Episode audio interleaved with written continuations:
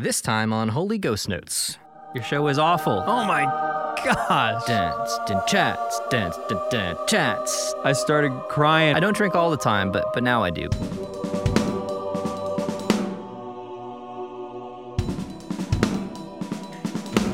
Hello and welcome to the Holy Ghost Notes podcast. Yo, I'm here with Tim Anderson, my co-host. how's it going? How you doing, Tim? I'm doing well, man. Doing well. How are you doing? Good to see you. Good to see you too. I'm doing well. It's it's good to be back in my studio. I just got back from Europe 10 days ago. Recording on the road is challenging, especially when I'm in Europe. Yeah. Um, the last episode we did together, I was sitting, I was more so bouncing. I was trying to sit in the back of the bus, and I was using my AirPods. Yeah. I wasn't recording into Pro Tools. It's just so nice to be back home Mm-hmm. and be able to sit in one place without any interruption. Yeah. Um, I don't have to play a show tonight, and I'm rehearsing for Christmas Burns Red. Yeah. But life is pretty normal and routine now. That's good. And um, so it's it's really good to be back. Tour was tour was really good. Uh, we were just talking about this in the pre-roll. We had a lot of sold out shows, which in and of itself makes for a good tour. But alongside of that, one of my highlights was how many people I got to talk to off stage, whether it was at the barricade or at the merch table. I I could write down so many individual stories of just like a funny interaction where I I started crying. I got so uh, someone made me laugh so hard just just with like the language barrier itself. Yeah. You know, someone someone will say something. And, uh, it what'd you just makes say? laugh. What was yeah, that? What what was that? you really hated our show, but now you're going to go buy all of our merch. um, Your show was Yeah, it awful. was- I it- mean, it awesome. I really hate you guys. Can I have your autograph? I, I got to um, I got to pray with quite a few people over there, which which was um, a highlight for me personally. It's cool. Yeah. yeah. Because do you do you know how when you're talking to someone and there's no one else around, and you have this conversation or someone tells you something or you you learn something new about someone else and you walk away and you're like, no one will probably ever know that that happened or no one will probably ever know what kind of conversation we just had except for me and that person Right. ever right. because I can't really reiterate what happened. Like I, I can remember it, but the details, the details are just hard to explain. Yeah. Uh, about someone that you meet at the show who's been listening to you for ten years and they've been trying to come out and see you, uh, but they haven't been able to. They're in the Air Force. They took an Uber, two and a half hours to to get to the show to see you with their buddies Wow. and they used to live in San Diego and now they live in Germany. Like that's just I'm just pulling from like one detail from one show, Yeah. one interaction, and um, I really like that about my job. And it's it's neat coming back from Europe after not being there for three years and seeing so many people that I'm I'm used to seeing over there that you don't really think about a whole lot when you're home and you're in your basic routine and then you go back over there and you're like, oh yeah, that's right. This guy always comes out to the show in Luxembourg and um, you know, we always get a picture together. It's been a couple years since we've done that. Or a lot of first timers because it was a co-headline tour with Bury Tomorrow and they have their own set of fans. So it's like, hi, how are you? Good. I've never seen you guys before. Never even heard you guys Yeah. before. Yeah. That was cool. I like that. That is cool.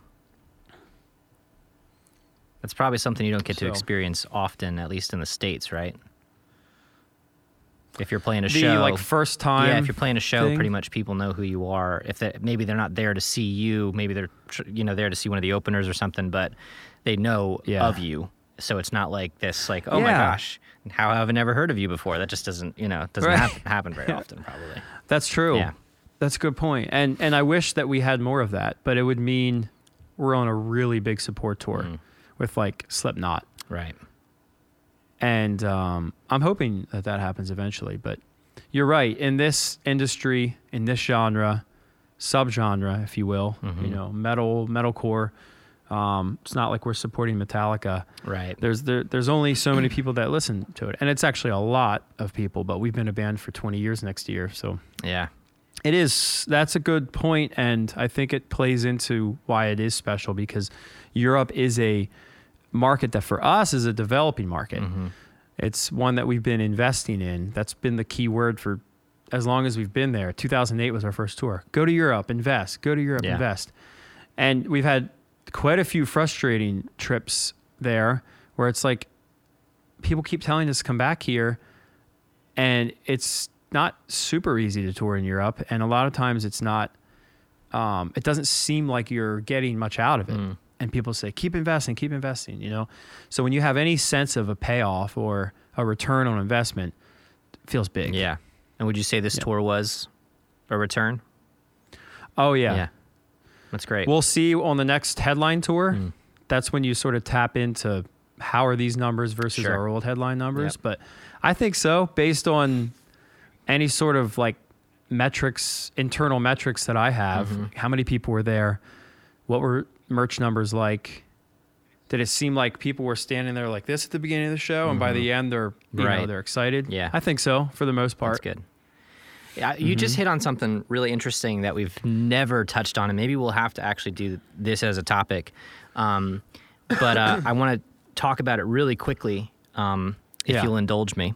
Um, Sure. So, the business side of being in a band was always a, a big struggle for me early on. Like when I was when I was in high mm-hmm. school, and I had already finished my homework and didn't want to think about math and business and whatever. You know, I just wanted to play music. right That you know, that was it was an important time for me in, in separating music and keeping music what it was and honing my skills. But mm-hmm. at some point, as my band continued to grow and gain popularity, those mm-hmm. conversations started working it, its way in into those band meetings more mm-hmm. more and more, right? And it was always something that I kind of pushed back on. Like, let's just focus on getting better. Let's just focus on booking more shows. Let's just focus on this, you know. And there was really no band business strategy.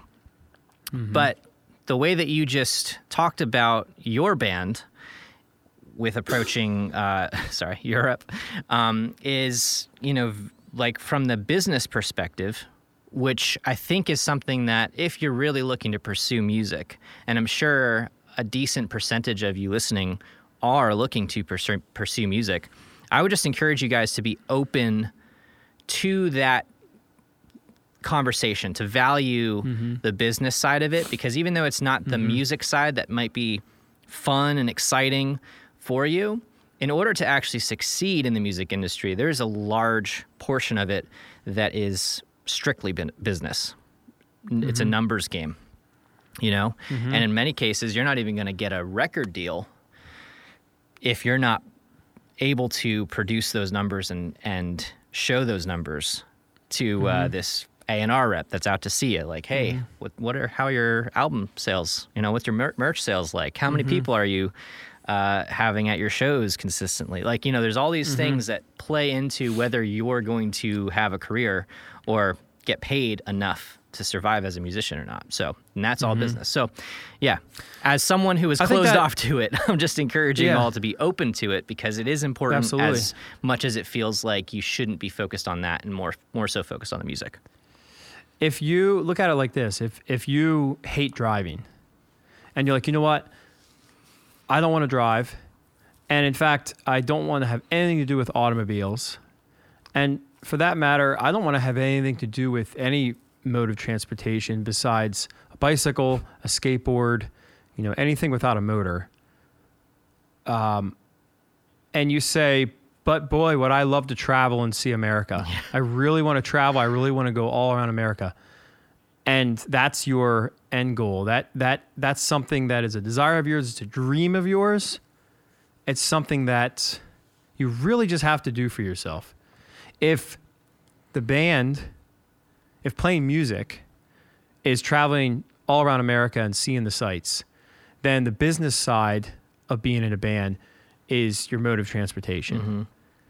And you're not going to be able to carry out your dream if you don't have a mode of transportation that's going to get you where you need to go reliably, safely, right? So this metaphor is like you might not like the thing, you might not want to talk about the thing, and you might not be interested in the thing that carries your band, but it's it's the thing that's going to give you the opportunity for longer than just next week. Right.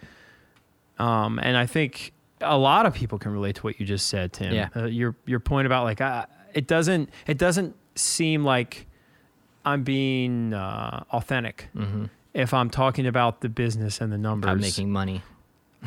about making money. I want it to just be this creative thing. Yeah. Um, and and that's why you have business managers and managers and booking agents so that you don't have to involve yourself as much in that side of things. Yeah. It might be interesting to actually bring someone on the podcast, maybe in 2023, um, who Mm-hmm. could actually speak into the business side of the music industry a little bit. And we can kind of pick their brain and they can share some insights and some tips. Um, Yeah. uh, for because I think that would be really beneficial for a lot of you listening, um, Mm-hmm. because I know at at one point it would have been I would have you know I mean they, they didn't really have Google like they do now when I was in high school. you couldn't find I every love answer. the they. They didn't really have Google, Google. wasn't really Google was there, but it Let's wasn't get the on Google. the YouTube. Well, I see the way I see Google now is it's like just a conglomeration of a number of different sources of information. Absolutely. So they is Yeah. actually an accurate way to portray it. to me, it sounds really funny because it's like the way that some people talk about the internet. Yeah. Uh, I'm on the YouTube. uh, I really like that. Oh, that that just made my day. oh, that was That nice. funny. anyway, we've got some cool topics for you uh, today, and um, this is the last episode before our Christmas episode, which comes out on Christmas Day, the 25th.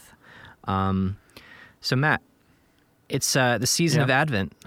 What are you Mhm. uh, What are you doing to celebrate Christmas? Have you put any decorations up? Are you uh, making I know, any new I know what you're doing traditions for the season of Advent. yes, I wasn't going to mention it, but Advent calendar. yes, yeah.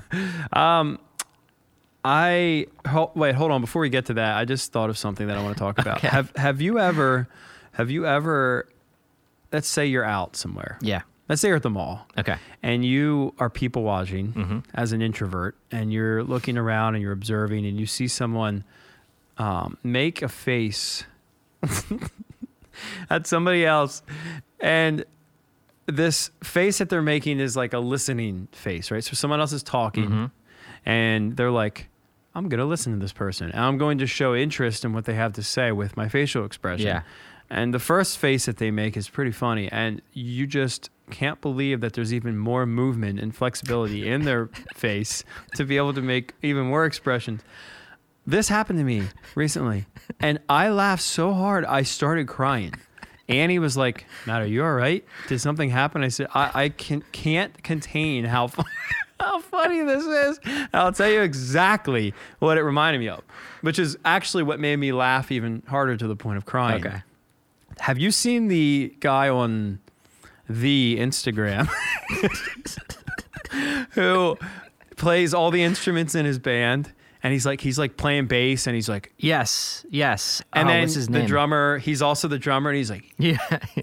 and if you can't see this video, he's he is grooving, I guess you would say. Yeah. Or he's he's he's excited about what Mm-hmm. the other person is playing in his band, which is actually him. It's just cut in a way where he's playing all the Yeah. instruments. And the, the faces he makes are incredible. I really it really makes me laugh. And and what happened to me recently was I saw someone make these kind of faces.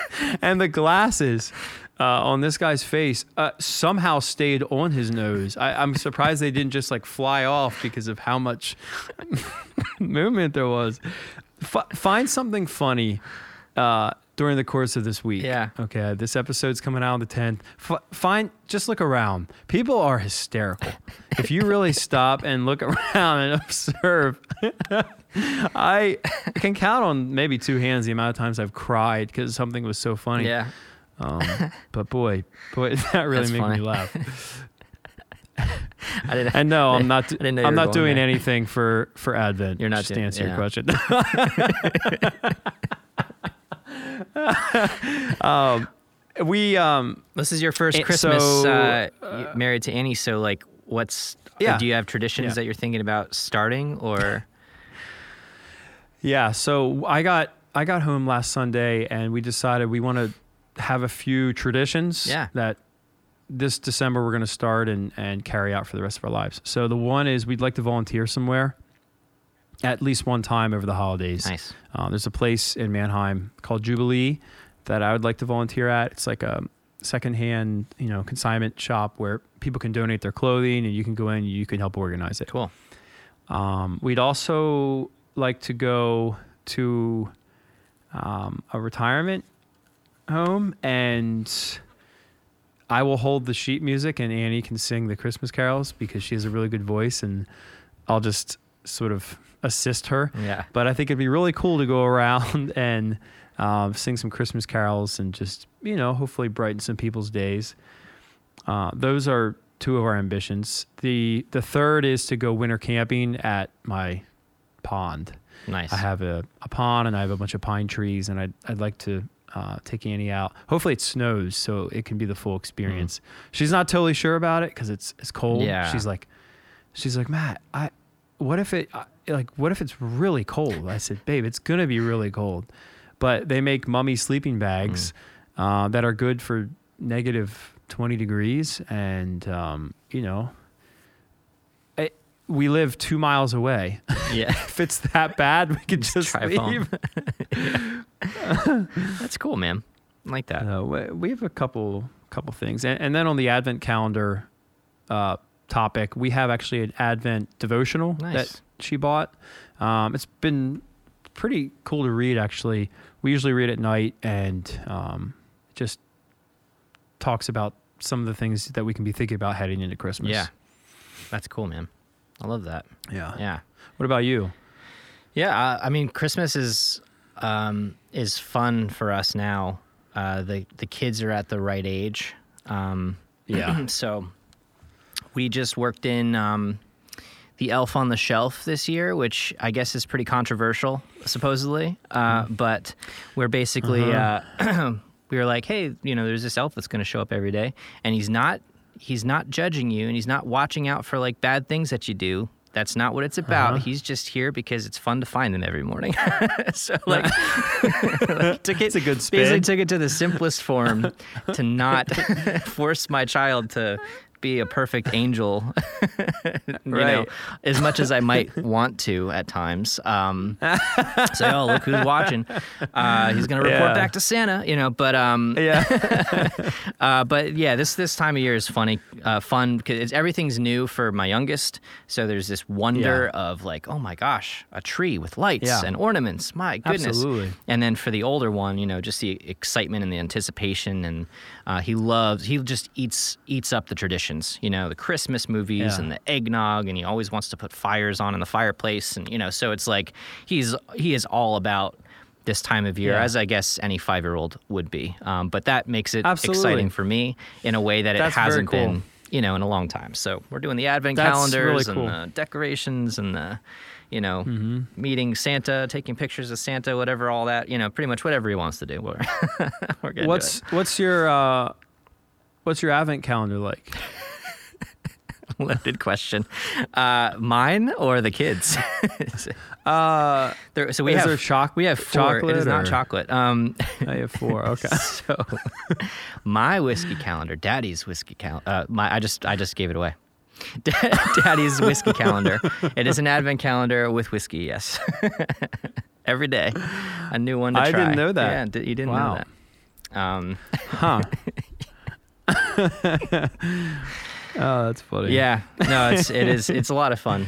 Um, for those of you that don't know uh, that are listening, I do like whiskey um, quite a bit. Mm-hmm. And my wife got me uh, a whiskey advent calendar. Quite a Uh, bit. yeah, I don't drink all the time, but but now I do because I have this advent calendar. All right. On that note, our faith topic. No, I'm just kidding. Uh, we always start with the drum topic. So, our drum topic today is your first drum set and how you played it. Yeah. So, the first part of this topic is something we've talked about once uh, in detail, I would say, but the tag is is what makes this fun. So, the reason that it's important to know how you played it is it, it takes you back to what you fell in love with about drumming and how little you knew. H- And have you ever thought about that? Yeah. The fact that you started to play drums, but you really didn't know anything about it. Mm-hmm. Yeah. And I've been playing for 20 years now, and I still feel like, you know, in some ways I know a lot about my instrument and how to play it. And then in other ways, it's like, oh man, it's so wild to me that I started playing this instrument 20 years ago, and I, I just I don't feel like it's been a that long, and b all that much has happened between then and now in my brain Yeah. and my body. Mm-hmm. Um, and it's just, to me, it really speaks to how much God gives us internally that's innate, you know, both in our brain and our ability physically to do something. Um, because I, I started playing when I was 15. I had only been alive 15 years before I started playing this instrument. And only two years after that, I recorded uh, my first album. Mm. And then four years after crazy. I started playing, I recorded Thrill Seeker. And I'm relearning some of those songs on Thrill Seeker now. And I'm like, how in the world did I come up with that stuff? Mm. I mean, people would say that to me in the moment. How did you come up with this after Thrill Seeker came Yeah. out? But now I am looking at it and I'm going, how in the world did I come up with Yeah. that? At the time, it didn't seem like anything special or significant. Of course, you can write this stuff, you just have to practice. But to me now, I look back and I'm like, man, this is just something that I was designed to do. And I, I say that in a way that's like, I, I don't look at myself as, as anyone that can really brag about um, who I am or where I've, or where I've gotten to. It's just like, I'm, I'm amazed that, that I found the thing that I was supposed to do. And that years and years later, I can look back and be like, how? How did I find drums? It doesn't exist anywhere in my family.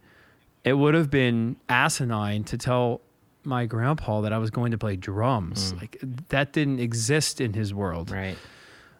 So I look back at my first kit, and what happened was I was taking piano lessons for four years. I was homeschooled, and music was a part of your credits. At the end of every year, being a homeschooled student, you had to be evaluated, right? And your evaluator would would have you over to their house, um, or meet in a. Uh, maybe sometimes they came to your house. I think that might have actually happened with us because I have so many siblings. it's just easier, and um, they'd sit down and you would present this binder full of the subjects that you worked on and documentation of of of what you were doing and how you scored. And then he would sign off on your year and say, "Okay, you passed 7th grade, now you're going to 8th." Yeah. Right? And he would write a he would write what's called an evaluation and I believe it would get submitted to the state Okay. to prove that you were good to go. Yeah. Okay.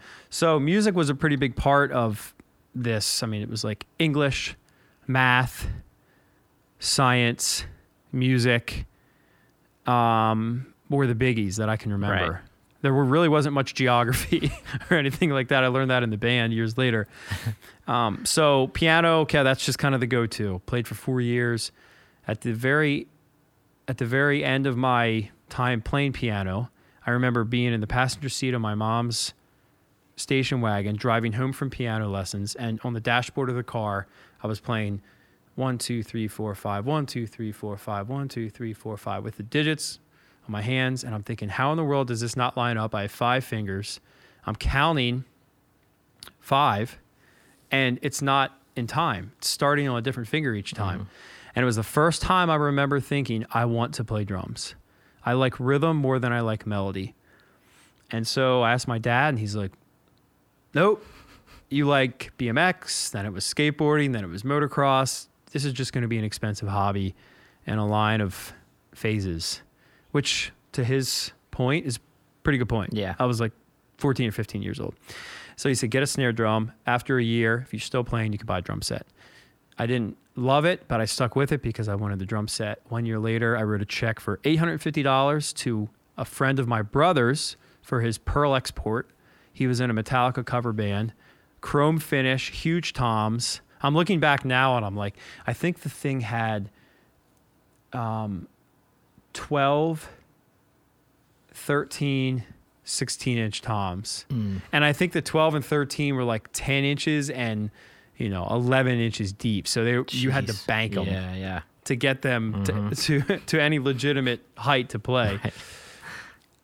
Did did I have man, did I have a great time with that kit.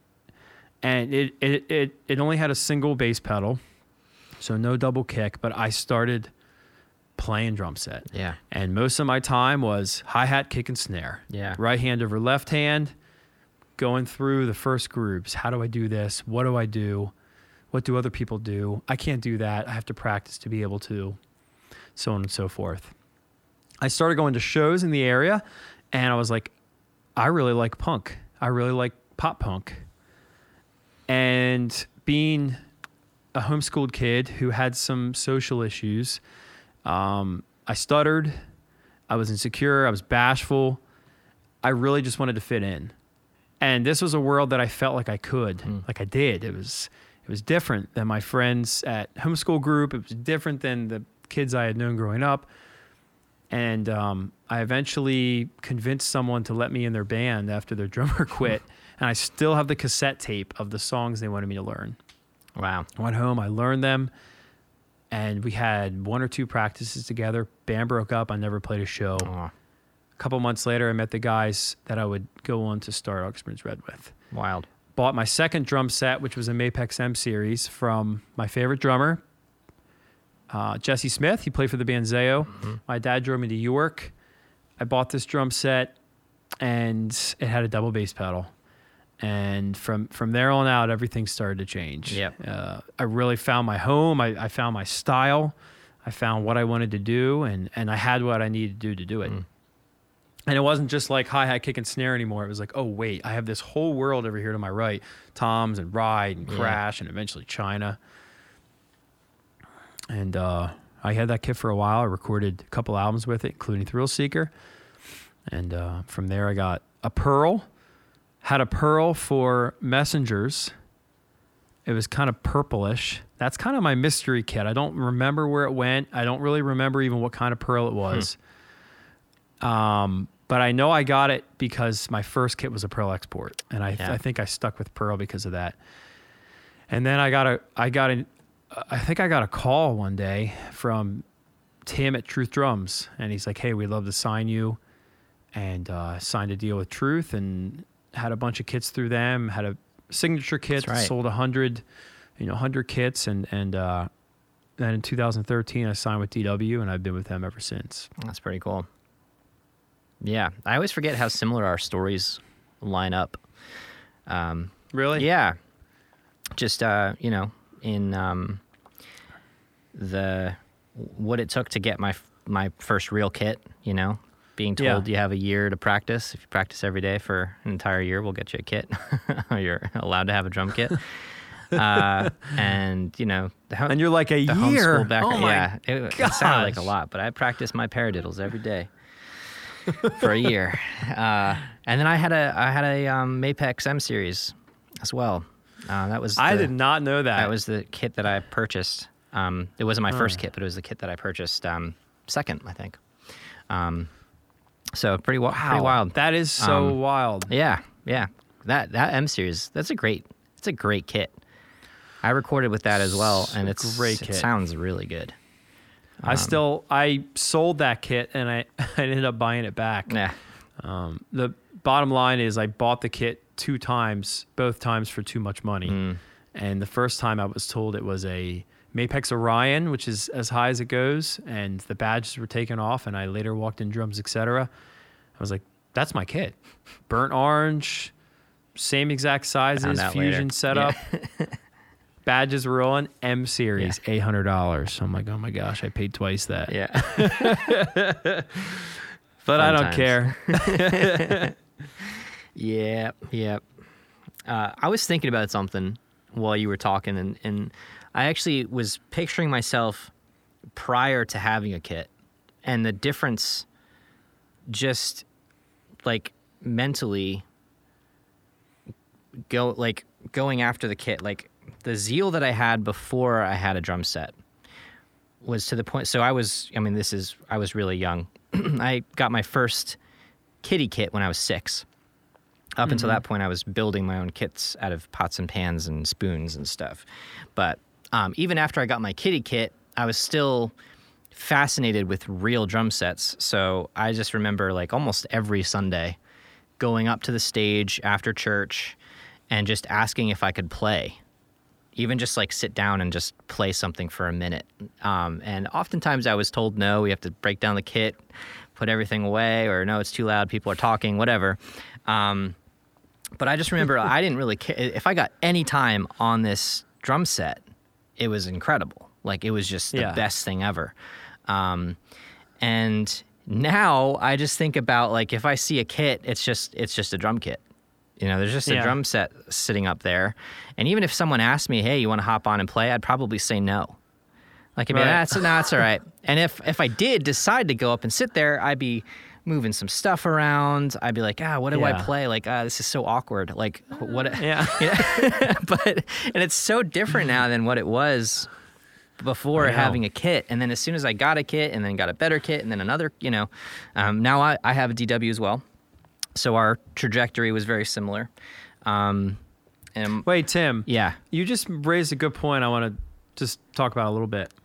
I saw something this morning about when you were a kid and you wanted to play baseball, you would find a baseball bat and a baseball and you'd start playing baseball. Mhm. You didn't think about what it would give you, what it would cost, yeah, uh, how it might affect you if you might not be great at it. You just did it. Mm-hmm. And as soon as you were done and didn't want to do it anymore, you said, okay, I'm done. yeah, And that's another quality that kind of parallels what you were just talking about. How when you're a kid, you see a drum set, you're like, oh my gosh, absolutely, I want to play. yeah. Mm-hmm. And it doesn't matter how much time you have with it. It doesn't matter what you get out of it. You just know it's going to be fun and you can't wait to do it. Mm-hmm. Yeah. Yeah, that's right. I mean, I, I even contrast like, I don't know, 10, 15 years ago, you know, when I, I did have a kit. But man, if I knew that I had a DW kit with all the Zildjian cymbals that I could ever want, sitting downstairs, mic'd up, and ready to go in a up. soundproof room, every chance that I got, I would be down here playing to my heart's nah. delight. And now it's like Advent calendar. yeah, let's let's break into the whiskey advent calendar, or let's see what's on Netflix, or you know, it's just so different. I know. You know, I mean, I know. I still have the zeal for it. Every time I sit down and I play, I am reignited, and I can't get myself to stop.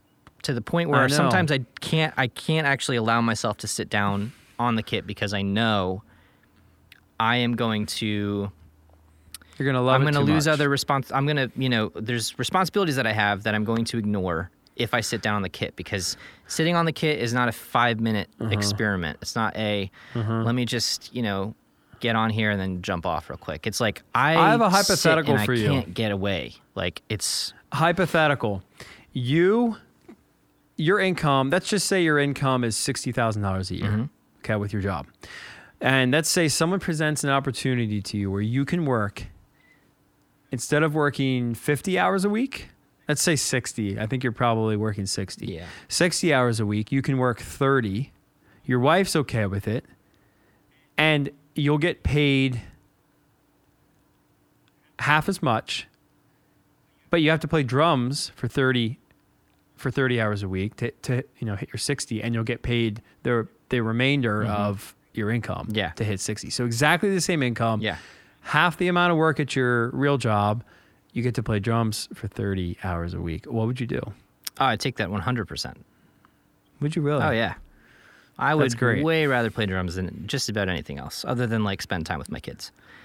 yeah Um, you know, the, there's a lot of things that I do, and this is, I guess, a clarification that needs to be made. There's a lot of things that I do because I have to, because Mm-hmm. if I don't do them, they don't get done, and if they don't get done, that's not a good thing.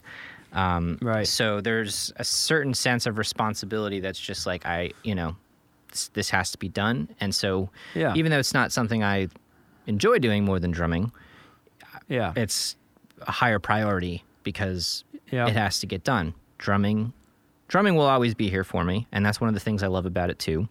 You know, music in general is something that I always just know it's always there for me. You know, it's I can always go back to it. It's always something that I, you know, run to in times of despair, and you know, it uh, helps me no matter what I'm feeling. But it's um, it's not as high on the priority list as I'd like it to be, of course. Um, and that's just you know something that I'm sure a lot of people struggle with and and you know have to deal with. Because if you're not um you know if it's if so this is like the ultimate struggle and kind of the conundrum here is that it if you have to do it it becomes a chore. I know. and right now Welcome for me I don't have to do it I I, just. Mm-hmm. want to do it and when I get to do it it's that much more valuable and that much more exciting um you know I want to talk about that. So, this is the whole reason I brought up this Yeah. topic, Tim Anderson. when you started playing drums, there were no neurological trails in your brain as far as drumming is concerned. Yeah. It was it was the gladiator wheat field. 3 feet tall everywhere. Mm-hmm. And when you started playing, you started to walk down some of those paths, good or bad Mm-hmm. right? It was a fresh canvas. 20 years in, I'm at the point where I'm having to start to retrain my brain in some ways. yeah And that's the whole reason I thought about this. How do you get back to having what the Bible talks about is like childlike faith? It's like there's something about being a kid. Yeah. A child that is um, in some ways you can envy it you know because as you get older you you're starting to throw some paint on the canvas good or bad and it's not a fresh canvas anymore. It has some wear. It, it has some beauty. Yeah. Right? And um, what what i mean is when i sit down to play i have the guitar center on the three foot drum on the three foot drum riser with the spotlights on it mentality We've talked about this a couple times. We grew up in a generation where when you see a drum set, it's off the ground, lit up, and when you sit down, you better lay into it. Mm-hmm. And that is not great. And I'm experiencing that because when I sit down, my heart rate goes up, my palms get sweaty, and I don't play the same way as when I'm by myself with no one watching, no one listening. yeah And I wish I did because I play better and I have more fun when the red light isn't blinking on the camera. yeah right I mean, it's it's wild how mental this is. But I started thinking about when I first started playing, you didn't have any of that because there weren't expectations for right you. yeah It, it it it was only what what is possible here. I'm a beginner. I've never played before, and you really can only impress people. There wouldn't be many people that would say, "He just started playing drums. He's pretty bad." Well, when did he start? Last week. Oh, well, he he just started. Yeah. You know, there's a lot more people saying, "Wow, he's really he's only been playing a week." Mm. Or a year or a couple years, you know? right And, and this is the case with anything. If you're known for something, then you live in the spotlight of how good you are at that thing in contrast with how long you've been doing that that's thing. right And what this speaks to, as I'm thinking about this and learning about it, is how much do you value the opinion of other people? Um, I was listening to Jordan Peterson a little bit this morning talk about truth. And he's like, when I'm talking about something, I came, I had to arrive at the place where I said, I don't really care. Not only if someone disagrees with me, but if, if I don't even convince the person that I'm talking to mm. about this thing, it, it doesn't matter to me because you put truth out there and you have faith in the truth doing the work, not faith in your persuasion or the fact that you can get this person to agree with you. That person's a bully. yeah That person's tr- that that that person's trying to figure it out themselves. That person might figure it out from what you said a month from now. Speak the truth. That's what matters.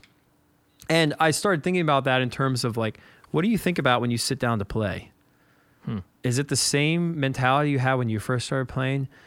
No way. yeah If you've been playing for 20 years, no way. So what is it? And at, at, and as a performer, the reason we talk so much about the mental game is because that's so large a component of it. Right. So think about this. If you're listening, what was it like when you first started playing drums? When you sat down to play, were you thinking about what other people thought? Were you thinking about what people expected, or were you thinking, "Man, this is cool. I want to try to hmm. play that drum beat that I heard," or wait, there's a drum beat. Okay, what if I do this snare here, this kick here? And your creative juices are are are are getting all of the attention. There's nothing else that's steering you away from the thing. Yeah. Like, what does that person think? Am I performing well? Am I living up to right. expectation? That's all draining from the pool Mm-hmm. that was once full of water just for creativity, just for playing. And now it's divided so Mm-hmm. many different ways. Yeah. It's wild. That is wild. I was like, even like bringing it to the point of like when you, when you were performing, but just years years before, you know, years before it was more serious. You know, when you were just quote unquote having fun with it.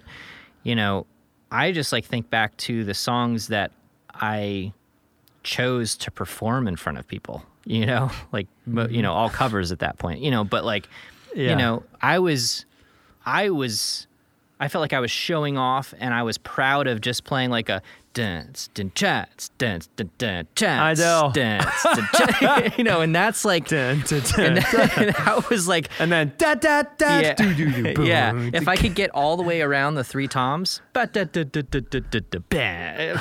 you know, that was really cool. Um, yeah. and hey, it's still cool. It's still cool. Yeah. anyway. nice too. It is. it's still cool. I just like that you're like, by the way, it is it is still, cool. okay um. But just uh, like now, like I, I'm like, nah, that's not cool enough to share with people. Nah, that's not cool enough to post up on Instagram. Like, I'm I'm not gonna share that. Like, why would I share that? Like, there's nothing impressive about Mm-hmm. that. And that's like I'm scrutinizing myself.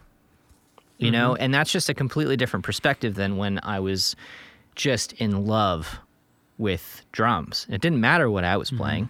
Like I just wanted to play it and it was exciting to play it in front of people.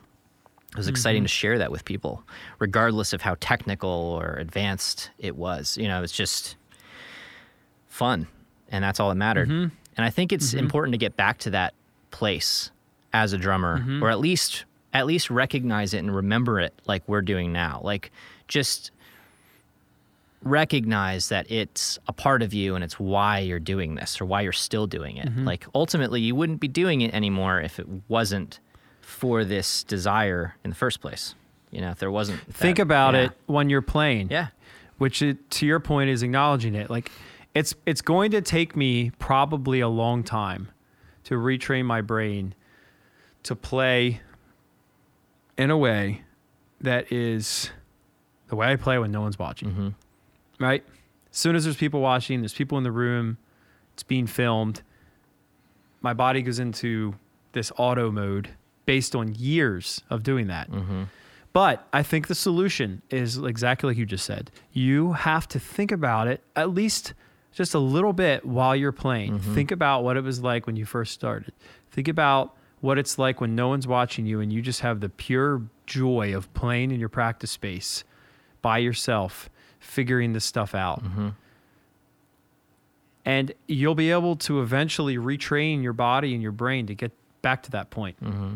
But the baseline for all this is that it's good that you started playing drums. right. And when you started, you started for really good reasons.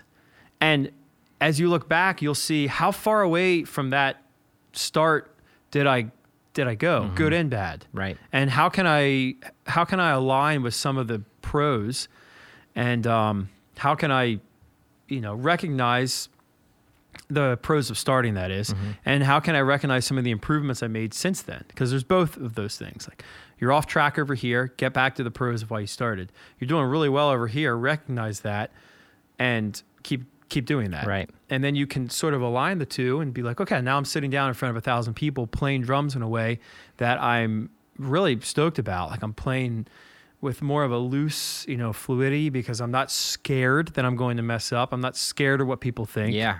Yeah. I'm playing from this place of like this is only fun and only impressive.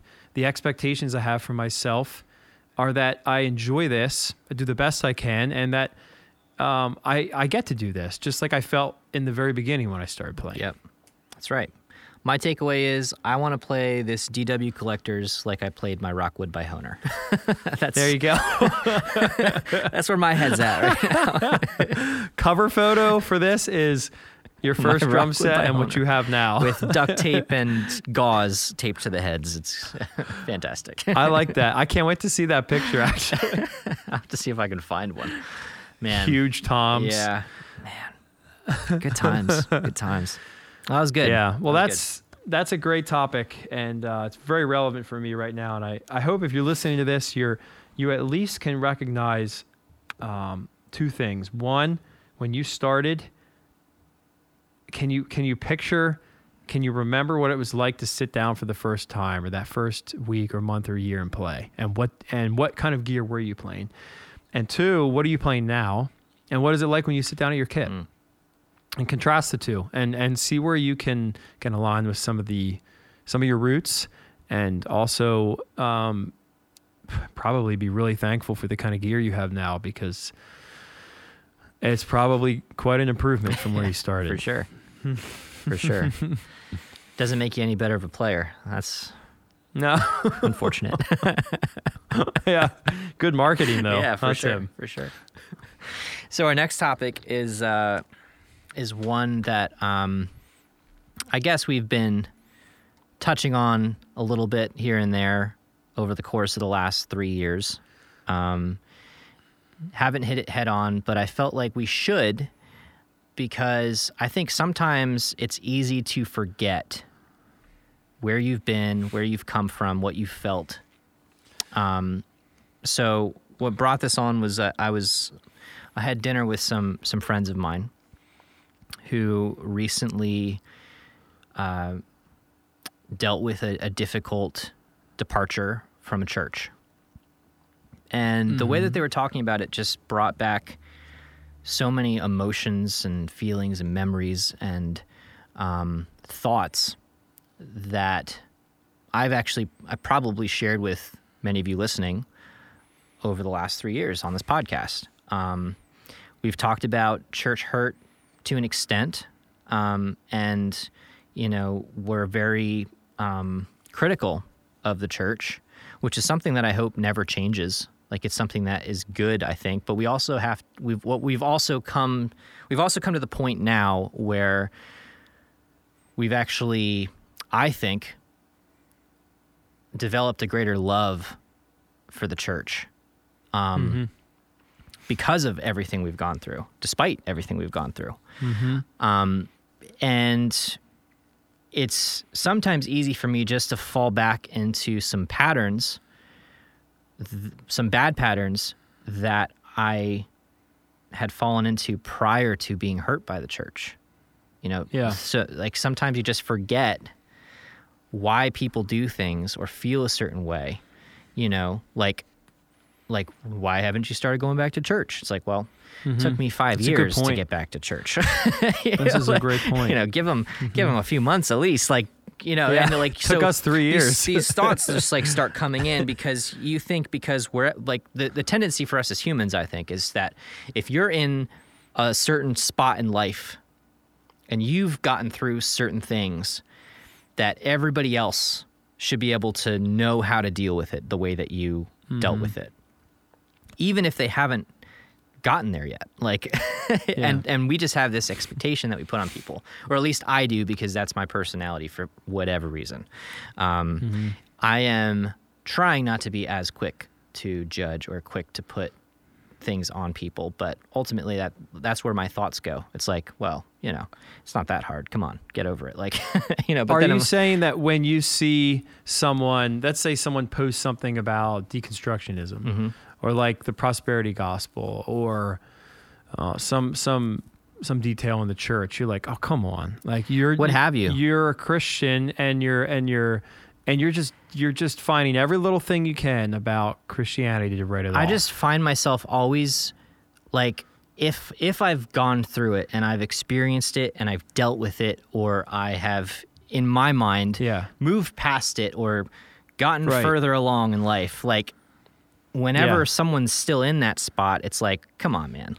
Are you serious? Yep. But I just Mm-hmm. completely like deflect the fact that I was there and I, I experienced that and I thought that way too.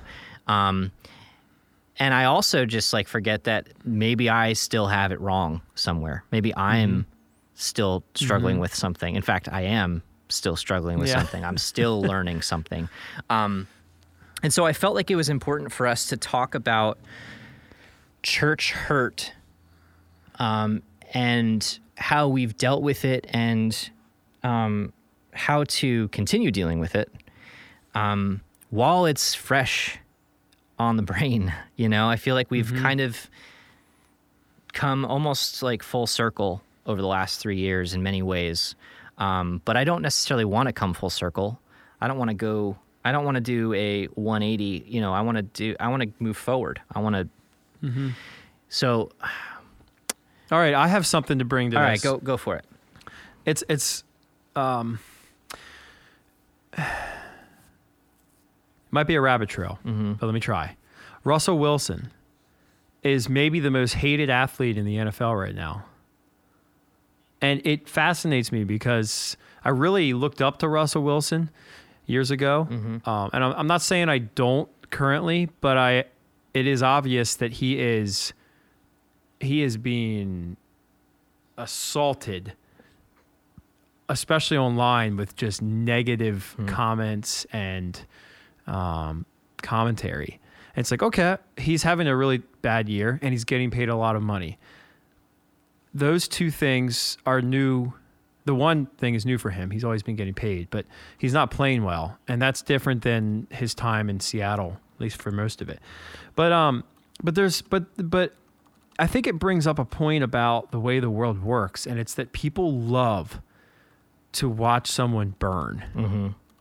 People root for for the downfall of someone, and I think especially eh, especially in America, people root for the downfall of someone who looks like a upstanding person, athlete, um, person of faith. Uh, you know, Russell Wilson's been attached to the church, and he he has a lot of what I think are good things to say about God and uh, about your mentality as a leader Right. uh, on a team and humility and all this stuff. And and I, it's easy to see that people just love to watch him burn right now. And I think this this is kind of parallel to what happens in a church. Um, in that when someone in the church goes down or when something is exposed, people love to elevate that downfall or that shortcoming Yeah. because I think because there's a part of us that says, I knew it. I knew that there was no way that person actually was good or that that person actually meant what they said when they said that. Yeah. Or that that person was living that kind of life. And really look at that. I knew it. I knew it. They're just like me or they're just like those other hypocrites. And this is nothing new. This has been happening for hundreds and hundreds of years.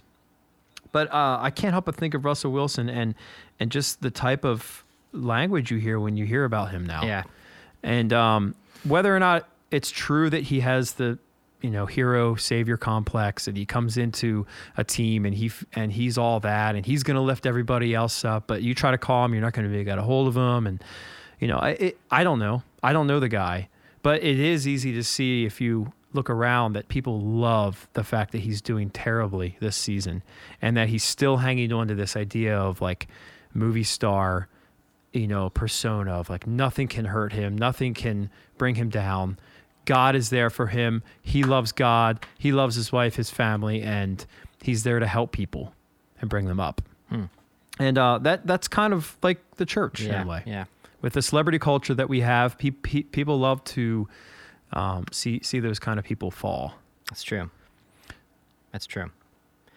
Yeah, uh, you know, it's it is easy to like just follow that that rabbit trail especially when there's just you know any sense of hurt that's still mm-hmm. lingering. You know, if you're still dealing with that, it's it's really easy just to hop on. I found myself doing it even the other night at dinner. You know, like I was like, yeah, yeah, this is why I experienced, and you know, this is why it's terrible, and you know, but then it was like, mm-hmm. okay, let's bring it back to positivity because look at what has happened. Look at what has come of it. Look at you know, um, and you know, I hate to always just bring it back to perspective, but I think the best thing you can, you can have in anything, church hurt, just at the pain of life, the best thing you can have is perspective. It's you know, uh, there's a line actually by from Relient K, and I forget which song it is, but the, the line is "Perspective is a lovely hand to hel- hold." Um, when the nightmare uh, ever does unfold, perspective is a lovely handhold, and it's uh, really um, so true. It's like you know when you have that perspective, um, you're kind of seeing everything unfold and in front of you, but you're able to kind of piece it together. You're able to make sense of it. You're able to see the good in it, recognize the bad, but still see the good, um, and then move forward with it. You know, it's just like when you see the path, you it's that much easier to follow it, right? When when you're in complete disarray and chaos and you don't know which way's left and which way's right, it's you know really hard. Um, and that doesn't mean that we're not going to experience that and that we're at fault for not having that perspective. But there should always be that drive to gain perspective. And I think like um, that is something that I need to remember now. I've healed from a mm-hmm. lot of the things that have happened. That doesn't mean that I don't get triggered when I think about it. you know, uh, mm-hmm. when I see injustice, especially in the church, it hurts more because I've experienced it and because I love the church. And that's a perspective I've only recently gained. You know, before I thought mm. I just like this this is an awful thing and I need to expose it. But now it's like mm-hmm. We do need to expose it. We do need to correct it. But the only reason it's it matters so much to me is because I love it so much. I, I think it has to. I think you bring up a, a really interesting point that kind of goes back to what we were talking about. And for me, the word that keeps coming to mind is truth. Mm. Yeah. I think when there's I think when there's church hurt, you have this idea of what something is. Mm-hmm. Christians, the church, a pastor. And someone did something that didn't align with your idea of what that person is or what that thing is. Okay. That is hurtful because now you you thought wrong. But guess what? Now you know more. It's like that's not what it mm-hmm. is. The truth is actually something different than that. So, for example, you think that a Christian, you're not a Christian, but you go to church and you think that a Christian means someone who never lies. And someone lies to you at church, in church, you find out and you go, What? I knew it. These people are not honest. Hmm. But the thing is, I would say that too, and I am a Christian. I would say that Christians are not honest because they're just people. Mm-hmm. So now you know that Christians are not honest. Great. That's your baseline. Start from there. Is Christ honest? Is Jesus honest? Yes. Mm-hmm. Does Jesus say that Christians are capable of being dishonest? Yes. Okay, well, actually, wait a second. It aligns with what the Right. faith says, what the Bible says. That's right. So now you have a better idea of what the truth is. We've learned things, you and I have learned things over the past five years that we that made us think otherwise about something. Mm-hmm. And it sucks because you have to you have to re you have to reinvest yourself in something that came up short. Yeah. But guess what? You have a better idea of what the truth is now. So, in your pursuit of what's true, look at it this way you now know more than you did before this thing happened. Mm-hmm. But it does require you to go back. Yep. And for me, what happened was I saw someone older than me that was cynical, 20 years older than me, and I thought, there's no way I want to be that guy. And if I keep going down this road of cynicism and writing everything off just because of this church hurt, I'm going to be that guy. I'm probably going to be worse. And I refuse to I refuse to do that. And so I you know, it wasn't that hard, but you just say, I'm gonna, I'm gonna try again. Yeah. I'm gonna, I'm gonna go to church, and I'm going to be transparent and open myself up to this, knowing a little bit, bit more about what is actually real and true. Mm-hmm. And okay, actually, yeah, makes sense. Yeah. I've seen some of that same thing that I've seen the same thing I saw before, but now I'm not expecting it to be different. It's like, yeah, I know that's the case. Mm-hmm. I learned that the last time. Right. Yeah. So, yeah, I think if you're listening to this and you're thinking, I can't, I can't go back to that place. It's different than what I thought it would be, or I, I can't talk to that person again. Maybe look at it and say, well, now you know more than you did before. Are you willing to reinvest in this? Or are you going to just stay the course? And what are you going to be in 20 years? Yeah. Yeah. What's it going to look like? hmm Right. How how different differently are you going to think? Uh, so what when I'm saying this, I'm talking about the Big C Church. Whenever I'm saying church, I'm just saying Big C Church. I'm not saying Yeah. that if you got hurt and you had a really bad experience at a church, you know, just forgive and forget, go back, pretend like it never never happened. Like that's not what I'm saying at all, um, and that's not what I've done. Um, you know, you do have to um, consider uh, yourself and the experiences and the people that you put around you. Um, but I think there's a there's a few steps here. So like one thing that I'm and I guess what I'm getting at is that I keep finding myself falling into the same pattern just over and over and over again. No matter where I'm at in life, what I've done, I'm always being like, well, you're not as um, you haven't you don't know yet. Like just wait. You know, like it's like that idea of I not not that I'm above anybody, but just like um yeah, I mean it kind of is that. Like it's kind of like thinking like I'm above you because I've experienced this and I know better. Actually, yeah, it is Yeah, that. uh, yeah, it's like that I know better mentality. But in reality, we're all going through something. We're all experiencing things different, and um, you know, so like for me, it, it's just it. When it's like when it's with the church, it's like I was scrutinizing myself for so long. It's like, how did I? Why did I ignore all those red flags? You know, this happened and this happened and this happened, and I still went to church and I still did this and I still, you know, how did how did that happen? How did I miss this? Like how like why is it dawning on me now? And and so mm-hmm. because of that, it almost leads me to be like, you guys are all missing these red flags. You guys are all like how you know what does that say about you? If the, but it's like, what does that say about me? I, I was, you know, I was there too, not that long ago. Um, and did I like pick up on some things? Yeah, like now I'm here. It's great. I experienced it. You know, would I wish it on anyone? No. Um, but like I also then, you know, it's just like every stage of life. It's like I'm just trying to correct the same patterns of like superiority or something. Like I, I don't even know what to call it. It's just like this thing that keeps on happening that I feel because I've advanced in life or I've made certain decisions that now now Mm-hmm. I've achieved full knowledge. you know, I have to keep bringing myself that's called back to the ground. religion. It is, right? And you just That's called get religion. stuck in that loop. Even when you feel like you're not religious, like you're trying so hard to fight the very thing that you're, you know, helping along. it's Yeah. you know, it's uh so yeah, so church hurt I guess there's a few things that I was hoping to to get out of this. One, um, if you're in a church and you haven't experienced hurt, great. That is awesome. That I'm I am beyond happy for you, uh, and I hope that there is never a time where you do have to experience church hurt. Right. Um, if you have experienced church hurt and you're not in church and you have uh, abandoned the faith, listen, I get it. Right. I totally get it. That's that's where my head went when all of this was happening, uh, and nothing made sense. And what I would encourage you in this time is just look, you know, try to gain perspective right. you know like like matt said uh you know are all christians bad because of this one experience? No of course not. Mm-hmm. uh, are some christians bad? Absolutely.